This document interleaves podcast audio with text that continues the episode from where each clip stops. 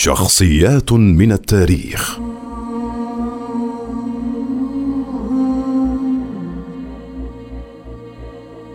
هارون الرشيد.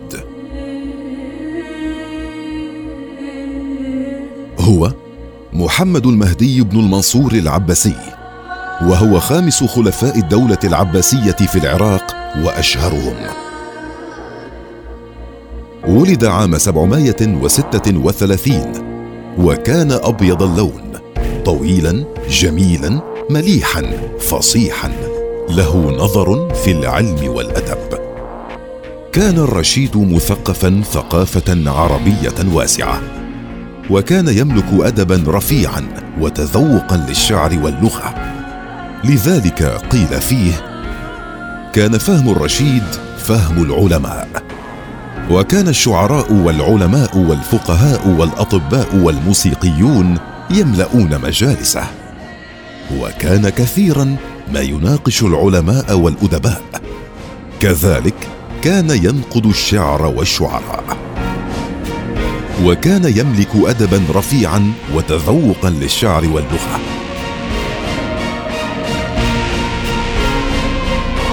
قال عنه الذهبي كان يحب العلماء ويعظم حرمات الدين ويبغض الجدال والكلام ويبكي على نفسه ولهوه وذنوبه لا سيما إذا وعظ.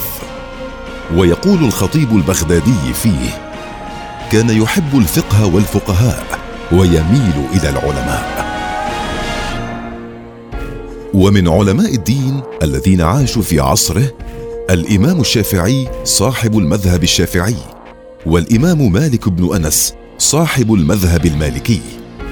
وعلى الصعيد العلمي دعم الرشيد عالم الكيمياء المشهور جابر بن حيان وأسس وتلامذته منهج التجربة في العلوم وأنشأ ما يعرف ببيت الحكمة في بغداد وزودها بأعداد كبيرة من الكتب والمؤلفات من مختلف بقاع الأرض. وتمت في عهده أول ترجمة إلى العربية لأشهر كتاب علمي عرف في التاريخ وهو كتاب الأصول أو الأركان في الهندسة والعدد لإقليدس. وتطورت العلوم في عهده خصوصا الفيزياء الفلكية والتقنية. وابتكرت أعداد من الاختراعات كالساعة المائية.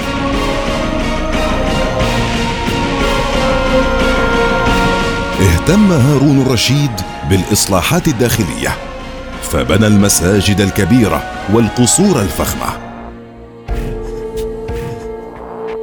وفي عهده استعملت القناديل لأول مرة في إضاءة الطرقات والمساجد.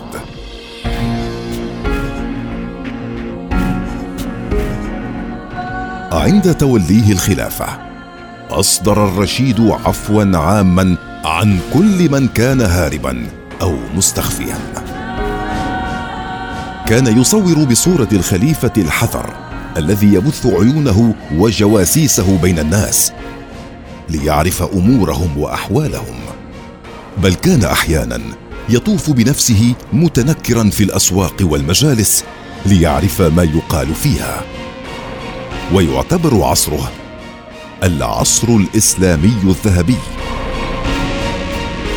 وما عرف التاريخ الإسلامي نهضة للعلوم كما عرفها عهد هارون الرشيد.